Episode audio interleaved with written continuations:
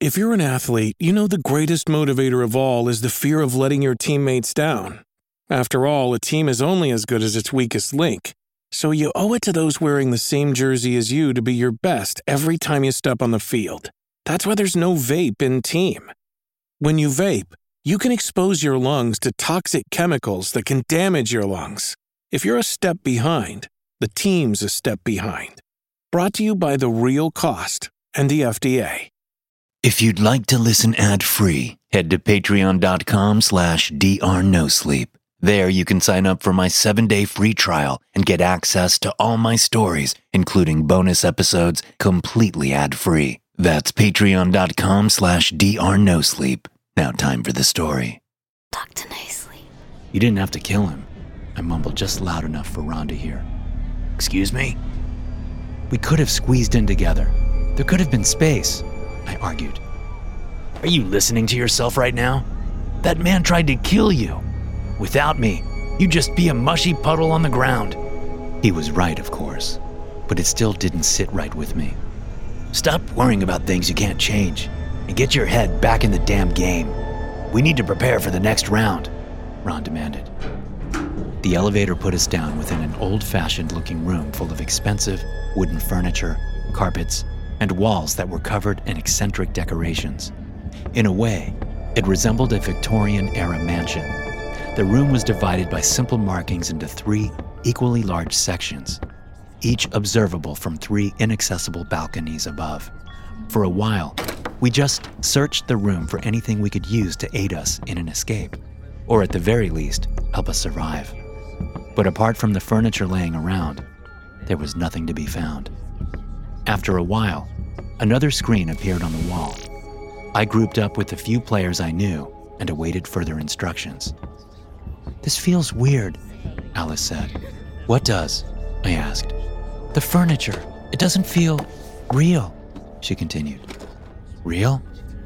Look, the chairs have these weird cutouts, top and bottom. It's like a puzzle, as if we're supposed to put them together. She was right. The furniture had all been modified akin to building blocks. Each piece could be attached to the next. It was clear that they'd be part of the coming game, but for what purpose, we didn't know. Then the screen lit up with a congratulatory text and the number of survivors. Congratulations to the remaining 48 players. Instructions for the next game will follow shortly. The text was quickly swapped out with very basic instructions for the third round of the games. The following challenge will rely on teamwork. Three teams of 16 have to be formed. You are free to choose whoever you want. You have five minutes. Ron shot me a look, indicating that he wished to speak with me alone. Alice stayed with the couple, looking around the room for another 11 players. We gotta dump the couple, Ron said. What? I asked in shock. It's a team game. We can't carry any dead weight. We can't just abandon them, I argued. Look, we need to recruit strong and able men. If they see we're dragging along these people, no one is gonna join us voluntarily. I'm not leaving them behind, I said, trying to sound more confident than I really was. He stared at me for a moment, as if trying to intimidate me to take his side, but I wouldn't budge. Find strong people. Don't tell them the couple and the girl are with us, he ordered before storming off into the crowd. I doubted a man like Ron would struggle to find suitable teammates. He talked a good game, and he looked like the role of a leader. Within seconds, he was talking to a couple of burly looking guys. I went off to do the same. The five minutes passed in a flash, and by the end, I'd only managed to convince three players to join us, all averagely built, like myself. Ron had gathered five, all decently strong, middle aged men. He briefly introduced them, but one of them stood out a man with the number 42 written on his back. His name was Oswald, and I'd seen him push other players into the acid during the last game. That's the guy you picked? I asked. What? Ron asked back. Oswald smirked in my direction. He knew that I'd seen him kill the others. I'm a survivor. You want me just to give up and die? He asked sarcastically.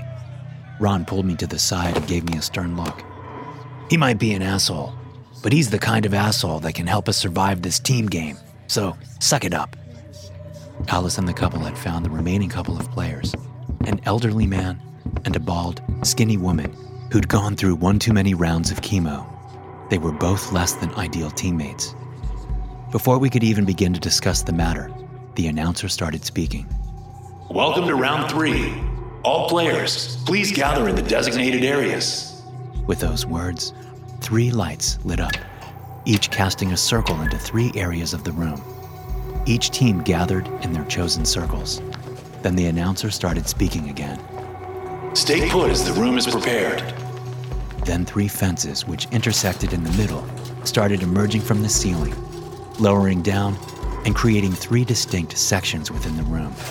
The fences were created from reinforced chicken wire, making it impossible to cross, but easy to observe what the other teams were doing. Then the rules of the game appeared alongside the title Escape. 1. Leave the area via the balcony. 2. Create an escape using the objects in the room. 3. Don't let the construction fall. Even then, it was abundantly clear exactly what we had to do. As Alice had pointed out, the furniture was built in such a way that the ends fit together. With little hesitation, we got to work, trying to build a makeshift mixture between a ramp and a set of stairs. As soon as the other teams realized what we were doing, they got to work on their own. The furniture was all made from fragile, dry wood, something that could easily fall apart or ignite from a single misplaced spark. Despite the head start, our team wasn't the fastest. To our left, the team consisting of mostly fit young people in their 20s or 30s were halfway there, but the third team was far behind us both. We tried a few different configurations of the furniture before I finally noticed the undeniable change in temperature. For each passing minute, it was getting warmer. Fuck, I'm sweating like a damn pig, Oswald let out. It's because the temperature is rising, you dumb fuck, Alice said. If we don't get out of here in time, we'll burn to death. We kept constructing our own escape, but no matter what we tried to do, there were a few long poles left. Each of them had hook like appendages at the end. Once we were about halfway done, Oswald grabbed one of the poles, stuck it through the chicken wire, and started pulling on the neighboring team's construction. Even though the other team quickly reacted, their structure was fragile, barely keeping it balanced on its own. In their rush to escape, they'd neglected stability. With a few solid pulls from Oswald, their entire group came plummeting to the ground. What are you doing? Benjamin asked in shock. Eliminating the stronger team. Oswald simply shot back. Benjamin tried to interfere. He tried to pull the pole away from Oswald, which prompted him to punch Benjamin in the face. Enough! Ron yelled. I'm not dying because you morons keep fighting. Help us build. We have to get out of here. With the strongest team down, we were getting ahead. The third team was also making good progress. Filled with rage, the team that had just been knocked down attempted to stick poles through the fence, tugging at our structure. But Oswald and Ron were quick to fight back, snatching the poles away with ease, leaving the opponent with no means of attack. It's almost finished, Alice let out as the last piece of furniture got lifted up and attached to the balcony. Alice jumped onto the balcony to secure our path and helped each of our team members as they climbed up. The heat in the room was just about unbearable. Our clothes were all drenched in sweat, and the dry wood used to construct our escape was starting to smoke.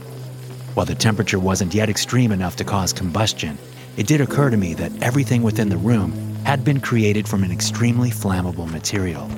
Everything was meant to burn, an idea that was quickly confirmed as one of the chairs caught on fire seemingly out of nowhere. Hurry up! Alice yelled.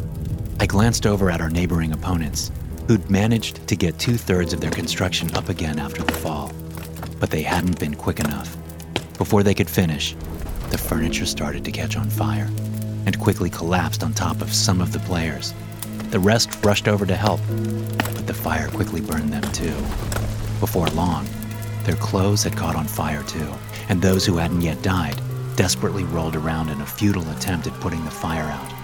We could only watch from the balcony as they burned to death. On the other side, the team that had been considered the weakest just escaped the jaws of the coming fire.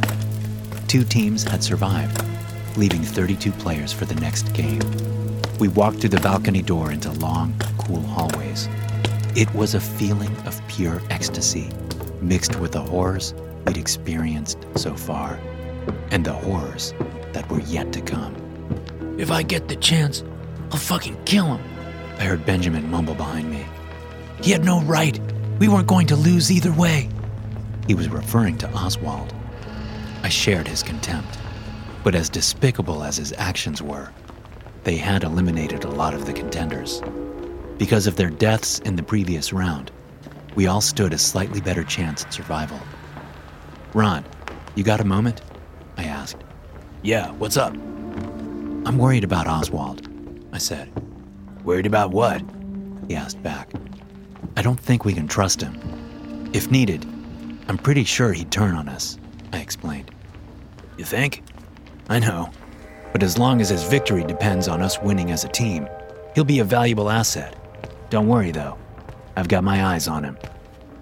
The hallway we walked through stretched on for what felt like an hour, before finally entering a smaller room with several neatly decorated boxes. Based on a very quick estimation, there seemed to be one box per contestant. Each box had a number that corresponded to the ones on our jumpsuits. I picked up box number four and opened it. Within the box were new clothes, still just a jumpsuit, but one rid of the excessive amount of sweat and blood accumulated during the prior games.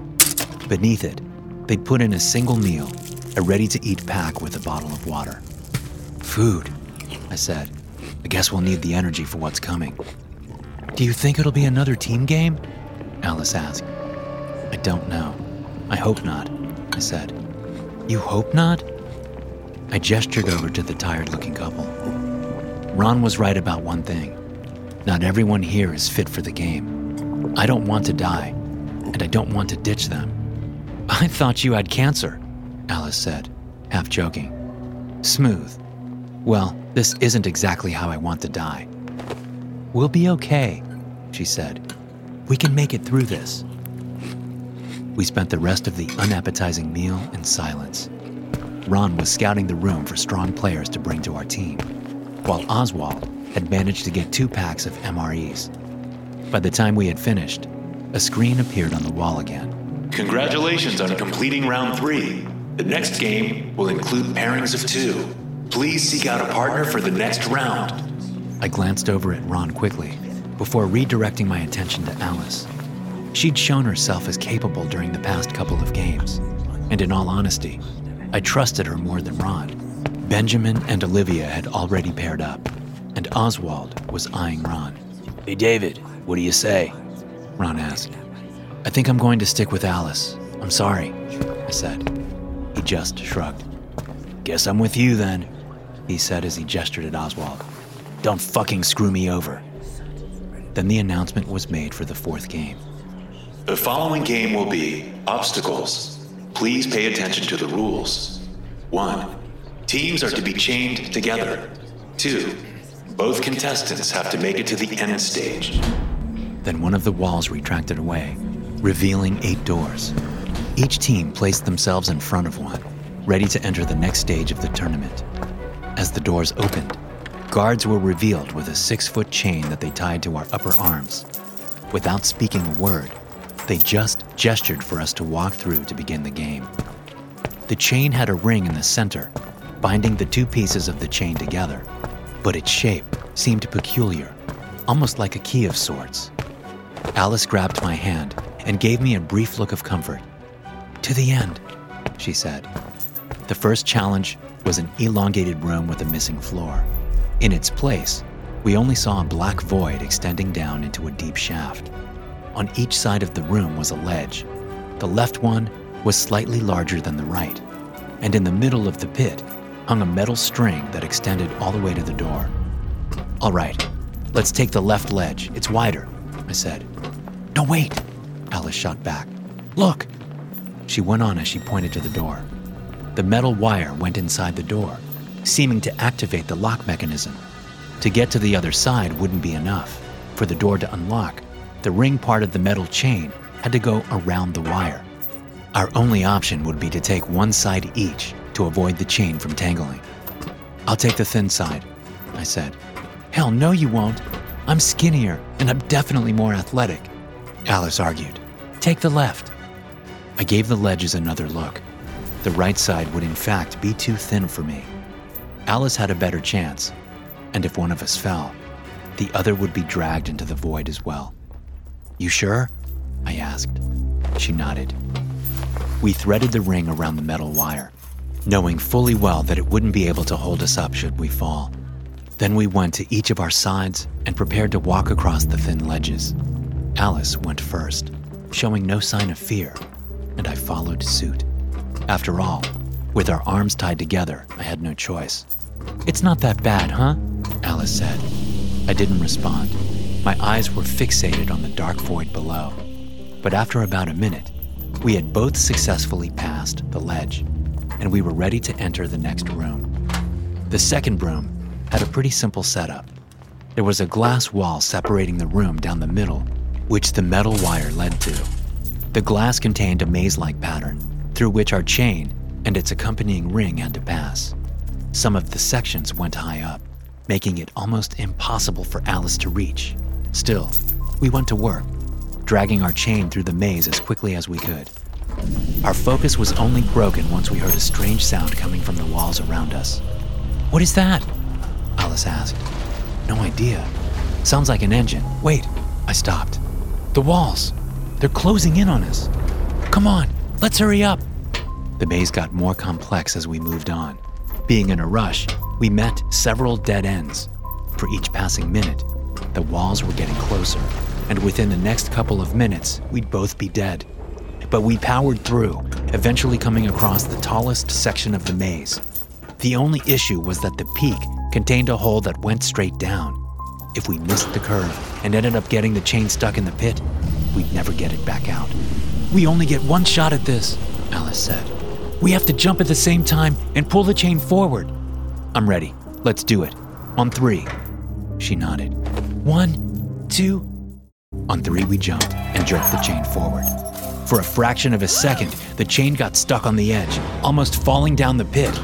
But with our combined jerk, it just cleared the curve and sped towards the end of the maze, unlocking the doors as it hit the end. Run! I yelled as the walls closed in on us. With only a few seconds left, we fled into the next room, collapsing to the ground in disbelief that we'd just survived another challenge. Good job, Alice said. Can't believe we made that. Well, we're not in the clear yet. Always the optimist, huh? She joked back. Our room was separated by another dark hole in the ground. The only way to traverse it would be via two sets of monkey bars placed about five feet apart. Neither one was large enough to accommodate us both, which meant we'd have to climb separate ones in perfect synchronicity, lest one of us pull the other away. Ah, come on. Haven't done this since I was a kid, I said. It'll be fine. With little hesitation, we placed ourselves by the beginning of the bars. Just move together. You start with your left arm, I'll do right. Make sure the chain doesn't tighten too much, I said. Then we jumped up and got ready to move. All right, go! I yelled. In one perfect move, we got to the next bar. Go! Step by step, we climbed across the room. I could feel the grip of my sweaty palms slowly give in by the time we'd gotten halfway. Don't you dare let go, Alice said. Just keep moving. Go! I yelled. Just as we reached the last step, my grip slipped from the bar, and I fell pummeling down onto the safety of the platform. Due to my slip, Alice fell too. She hit her head on the hard ground, temporarily knocking her out. Alice! She slowly came back to it, getting back on her feet. You fell, huh? She asked sarcastically. I'm sorry. You okay? She just nodded. Let's get out of here. We put the ring of the chain into the lock and opened the door, hesitantly walking inside in fear of what was to come. But the ring got stuck, and after a few seconds of trying to pull it through, the chain just shattered. We'd been freed of each other, which made me briefly believe that we'd made it through the round. But as we stumbled inside the next room, another challenge faced us. Like the previous rooms, the next one was divided into two sections. Each section had five balls and a target to hit at the end. But on each side, there were speakers as well. Instead of jumping right into the challenge, We waited for possible instructions. Welcome to the final room of the challenge. You have made it this far, and one of you will qualify for the next round. The announcer said over the speakers. Wait, one of us? I let out a shock. You have five balls to throw. One has to hit the target at the other end. Hitting the target will eliminate your teammate, but you will be safe. Good luck. What are we going to do? I asked. Alice just stared at me with a somber look on her face. But the decision to just wait it out was taken away from us. The floor beneath our feet started retracting into the wall. We'd have an estimated three minutes before the floor would be completely gone. After what felt like an eternity of silence, Alice finally spoke up. Just throw it. What? Only one of us can make it. I'm not going to kill you, David. Well, I'm not exactly rushing to kill you either. There has to be another way out. Just throw it. Get it over with, she said without looking at me. Why don't you throw it? I asked. Because my brother is dead. My parents. I have nothing to go back to. You still have a family, don't you? That's why you need to survive. I can't kill you, Alice. I just can't. You don't have to. She turned towards me with tears in her eyes. I'm glad I got to know you, was all she said before she stepped towards the edge and let herself fall. She didn't scream. She didn't hesitate. She just dropped into the void. I stood frozen in shock, but the shrinking floor quickly brought me back to attention. I picked up a ball and threw it at the target. Miss. The second and third balls also missed.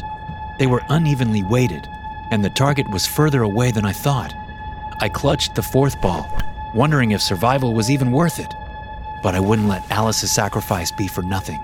I threw the fourth ball, just barely hitting the target, but it was enough. The floor that had been retracted into the wall started extending. Before I knew it, I had completed the round, but at what cost? I walked through the final door. Whatever the next and final challenge would be, a lot of people were going to die.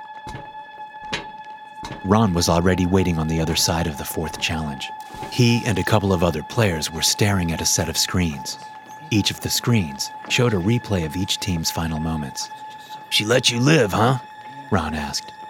She jumped, was all I could say as I stood frozen in front of the screen that played Alice's death on a loop. I glanced over all of the screens. Three teams were still trying to get through the challenge, with the rest either dead or successful. Then I saw Ron's screen. He and Oswald had made it to the last section with ease, but once they'd gotten through, they immediately turned on each other. Ron swiftly threw two balls without hesitation. One of them hit the target, and Oswald fell to his death. There was no discussion, no planning. They had just been two men acting on their immediate instincts. Oswald is out too, I let out in a mere whisper. Better him than me, Ron said. My eye caught another familiar team Olivia and Benjamin. I was surprised to see them at the end of the challenge, but they weren't playing the game. There they stood, staring lovingly at each other as the floor beneath them retracted. A few words were spoken, but without audio, I could only guess what they were. Once the floor was gone, they both fell into the hole simultaneously. Both had died, neither willing to go on living without the other. Damn, what a waste. Ron let out. They didn't both have to die. I didn't even bother responding. I just kept staring at the screen with tears welling up in my eyes. So many people had been lost in the past day, and though most were strangers, it broke my heart. With the last player entering the waiting room, the game had ended. From the 32 people who had entered the fourth round, only eight had survived. We were down to the final round, and I started to realize the inevitable truth that only one of us would be going home. But my train of thoughts would quickly get interrupted as all the screens turned off. The light within the room got bright, and a section of the wall ahead opened up. The same group of guards that had greeted us in the first game came out, lining up just like last time with a leader in the middle. For what felt like an eternity, they just stood there in silence, as if waiting for us to get worried.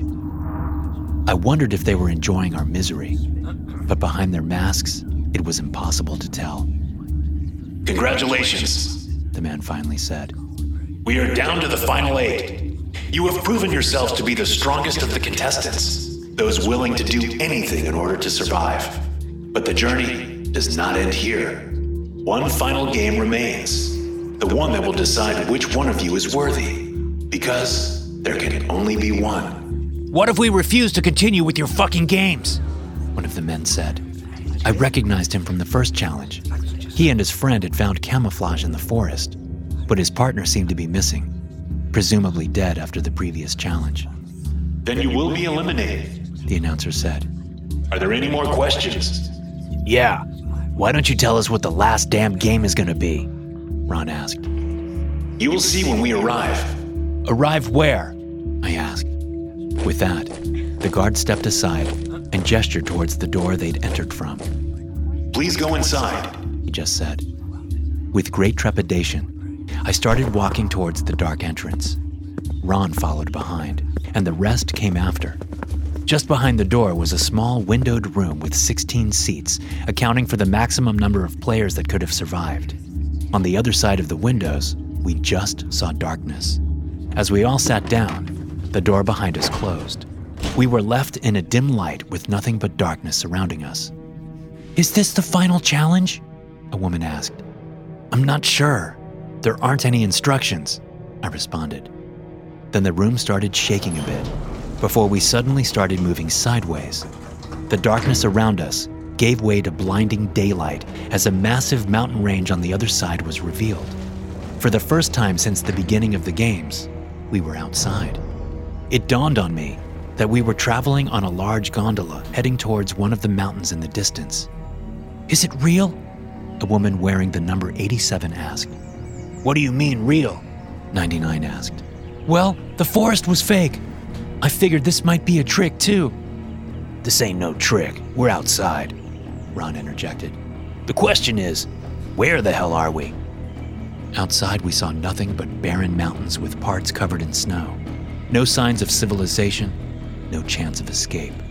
Wherever we were, the only way out would be to play the upcoming game. Stick with me. Ron said. I gave him a surprised look. Then what? You heard them. Only one of us can win the game. Still, it'll be an easier fight if we stick together until the end. Who knows? Maybe second and third place gets to live. He didn't believe in that last statement, and I could tell. He just wanted to keep me alive because he thought I'd be an easy opponent for the final fight. Still, I knew that I wouldn't stand a chance against the others on my own. These were the best the game had to offer, and unlike me, they didn't appear sick. Till the end, then, I mumbled. We sat in silence for most of the ride, just taking in the view. Though I'd internally admitted that escape would not be possible, I was still hoping for a way out. It was an odd thought to know that these barren mountains might be the last look at life most of us would ever experience. As expected, escape was a futile fever dream. By the time we'd reached the mountain range, darkness engulfed us once more. The other contestants barely dared to look at each other, each of them knowing that they would inevitably have to kill their competitors. The gondola came to an abrupt halt within the mountain before bright lights were ignited all around us. The room fell silent. Then the doors finally unlocked to give us the final challenge. I guess we're here. Ron said. He walked up to the door, and we followed closely.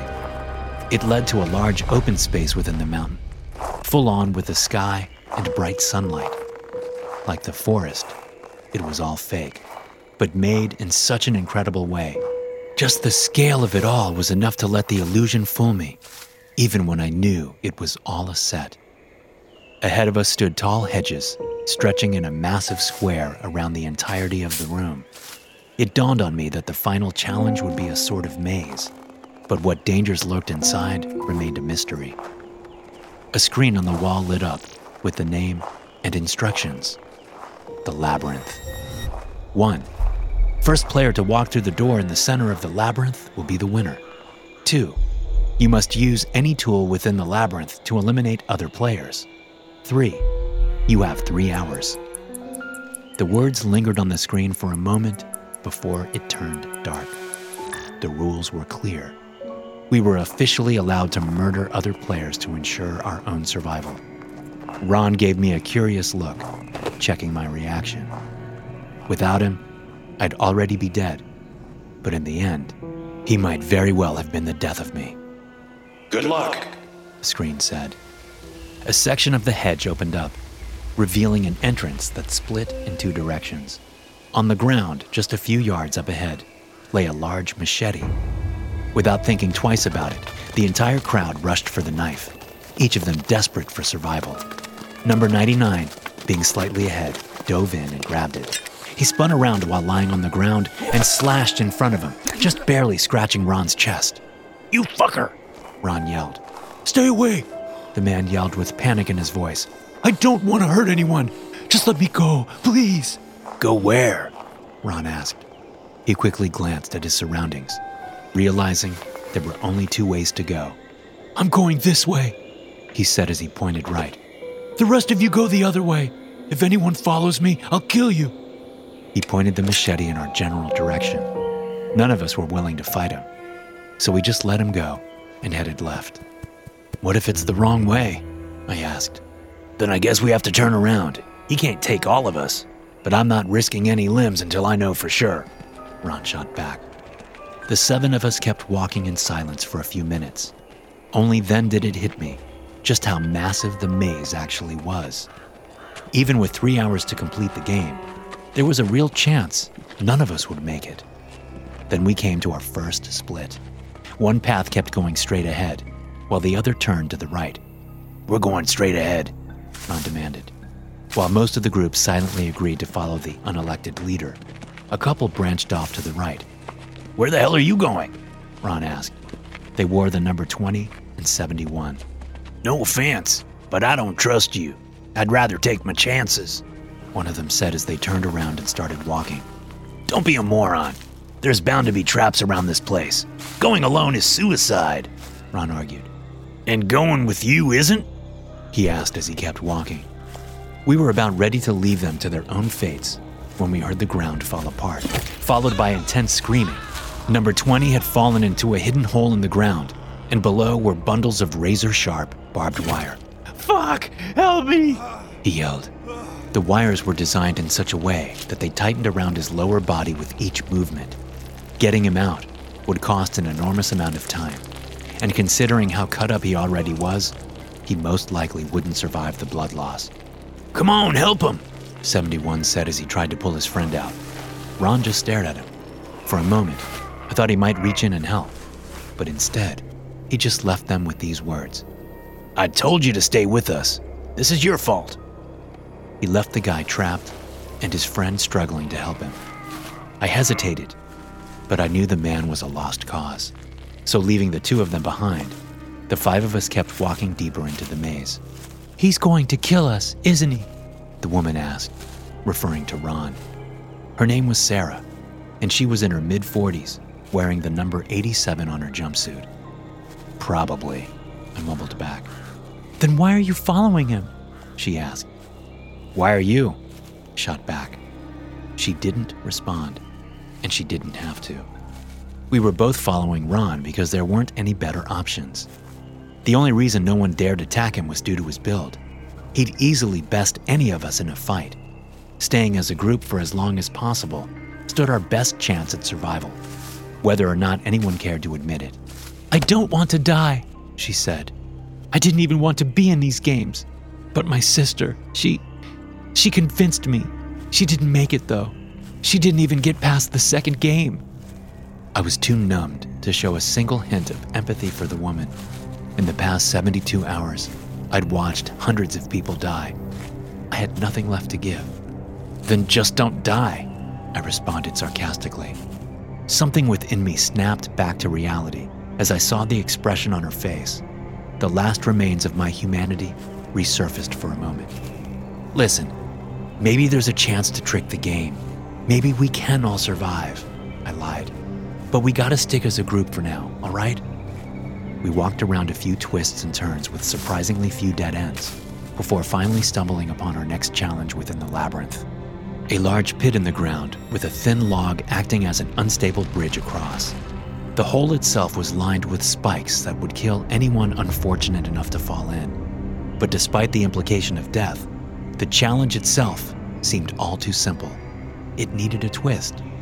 By the look on Ron's face, I could tell he felt the same way. So, who's going first? He asked. Why don't you go first? Sarah asked. Because you ain't strong enough to make me. Ron shot back. Without discussing the matter any further, he turned to one of the smaller guys in the group, grabbed him by his neck, and started pushing him towards the pit. I'm gonna make it real easy. Either you cross the damn log, or I push you in, he said calmly. What the hell are you doing? I yelled. Making sure we make it to the end before the timer runs out. The others looked at each other, but in the end, none dared go up against him alone. We were all exhausted, afraid, trying to survive. All right, I'll do it, the man yelled in panic. Ron let him go, placing himself in front of the poor man to make sure he didn't escape. With trepidation, he took the first step onto the log. His foot immediately slipped, but he managed to regain his balance. Keep going, Ron ordered. Step by step, he made his way across the pit. By the time he had gotten halfway, he regained a bit of confidence and started to move faster.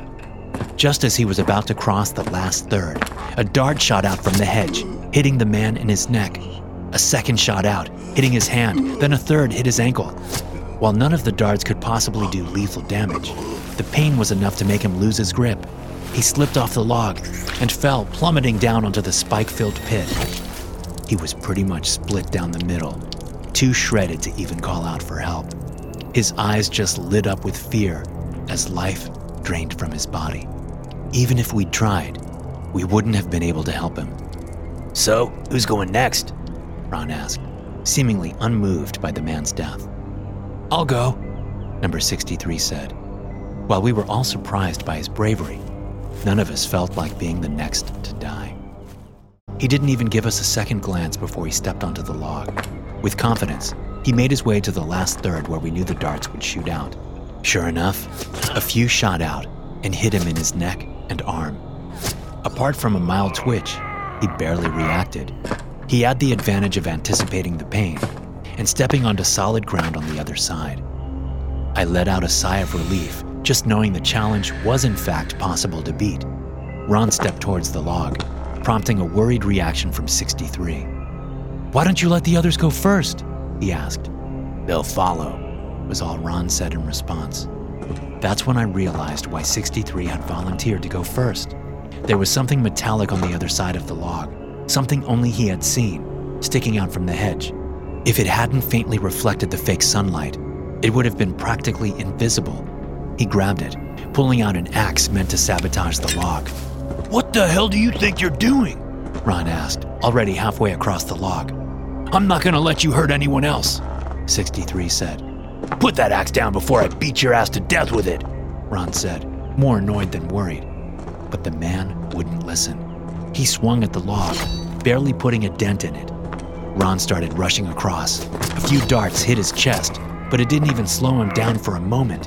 Before 63 could realize he was too late, Ron had reached the other side. He grabbed the man around his neck and tossed him into the pit face first. He died before getting a chance to fight back. Sarah and I stood there speechless, half expecting Ron to finish the job by destroying the log. Instead, he just gave us a look of annoyance. You coming or what? You go next, Sarah whispered. Without wasting any more time, I crossed the log. Only one of the darts hit me, wounding my arm. Right as I was about to step off the log and onto the safety of solid ground, I slipped. I was moments away from certain death when Ron grabbed my arm and pulled me across. I got you, he said. Why? I asked as I lay on the ground. Why what? He asked. Why wouldn't you just let me fall? Till the end, remember? Was all he said as he redirected his attention towards Sarah. Come on, we ain't got all day. Sarah made it across without incident, and we kept walking further into the maze. There were a few smaller traps on the path, but nothing we didn't see coming. All the while, the timer was counting down. and none of us had the faintest idea just how much time was left. Then, as we turned a corner, we stumbled upon the body of contestant number 99, his machete lying next to his body. In his hands, he held a bag. The cause of death appeared to be several stab wounds to his torso. What happened to him? Sarah asked. Look, Ron just said as he pointed to a strange looking section of hedge. Just behind the dense leaves, there were several spikes hidden. My guess is that they were activated by pressure plates. The ground has some odd sections. He bent down to pick the machete up, handing it to me. Hold on to this, will you? He said as he searched the man's bag. With his back to us, we couldn't see what the bag contained, but Ron didn't seem all that amused. For a moment, I wondered why he'd trust me enough to hand me a weapon I could easily use to kill him. Had he been honest when he promised to look for a way to let us live? Anything in the bag? I asked. Nah, it's empty, he said as he tossed it onto one of the strange sections of ground. Upon impact, several spikes shot out from the hedge. That's how he died, Ron said. Let's go. Knowing to watch out for the pressure plate, we crossed the trap easily. Evidently, there had been several paths converging at that point, with only one leading deeper into the maze. By the look of it, we were about to reach the end. Ron took the lead, while Sarah and I kept our distance. Give me the machete, she whispered. What are you going to do? I'm going to kill him, she said. In my heart, I knew that Ron would let us both die to save his own ass, but I'd be dead without him. For reasons I couldn't quite understand, I felt a strange sense of loyalty towards him. Not yet, was all I could say. You'll see it coming. The path seemed to stretch endlessly towards what had to be the center of the labyrinth. We're here, Ron said as we entered a large, open section. In the middle of the area stood a small outhouse, just large enough for one person. It had a single locked door and a monitor on the side that just read The door will open when only one player remains. Current player count four. In addition, there was a timer on the door with 15 minutes remaining. Well, I guess the door only opens once everyone is dead, Ron said. Who's the fourth one? I asked. The one that stayed behind by the pit. His name is Matt, Sarah said. So we just wait for him? I asked. Then what? Then we kill him, Ron said. And then each other? Sarah asked. Do you see any other way? Only one of us is going to make it, and I'll be damned if I go out without a fight, Ron said. Before I could even speak my mind, Sarah kicked me from behind, sending me to the ground. She grabbed the machete out of my hands and started charging at Ron. He didn't even seem worried. He just waited for her to get within range before pulling out a revolver. Without hesitation, he fired two rounds into Sarah's chest. She fell limp, dead before she even hit the ground. Then he turned to me, making sure I wasn't about to pull the same stunt. Where'd you get the gun? was all I could think to ask. It was in the bag. You think I'd give you my machete without having a better alternative? He asked back. His attention drifted back to the door. Well, would you look at that? Two players remaining, it read. Told you we'd make it till the end, Ron said. Unless the counter was broken, it meant that not only had Sarah been killed, but the last player in the maze had died in a trap. With only the two of us left, there was only one thing to do. I didn't want it to end this way, but I ain't got a choice. Time's running out, and it's either me or you. Strangely enough, I wasn't mad at Ron for planning to kill me. In the end, he'd played the game like the rest of us, and without him by my side, I would never have made it that far. I had long since accepted that I'd be dead by the end of the game, but for it to be down to the two of us was a poetic injustice. It would have been better if you died earlier in the game. It would have made this so much easier. I'm sorry, David. With that, he pulled the trigger. A click could be heard, but no bullet emerged from the chamber of the gun. It was empty, and had only been loaded with a couple of rounds from the start. Motherfucker, he mumbled as he tried to think of a new plan. Taking the only shot I'd get at survival, I went for the machete. Ron appeared to have the same plan, rushing towards Sarah's corpse. I reached for the weapon, and Ron dove down after it. He was just a split second too late, allowing me to grab it first. I turned on my back as Ron landed on top of me, the blade digging its way into his chest. He groaned as he rolled off me with the machete still embedded into his body.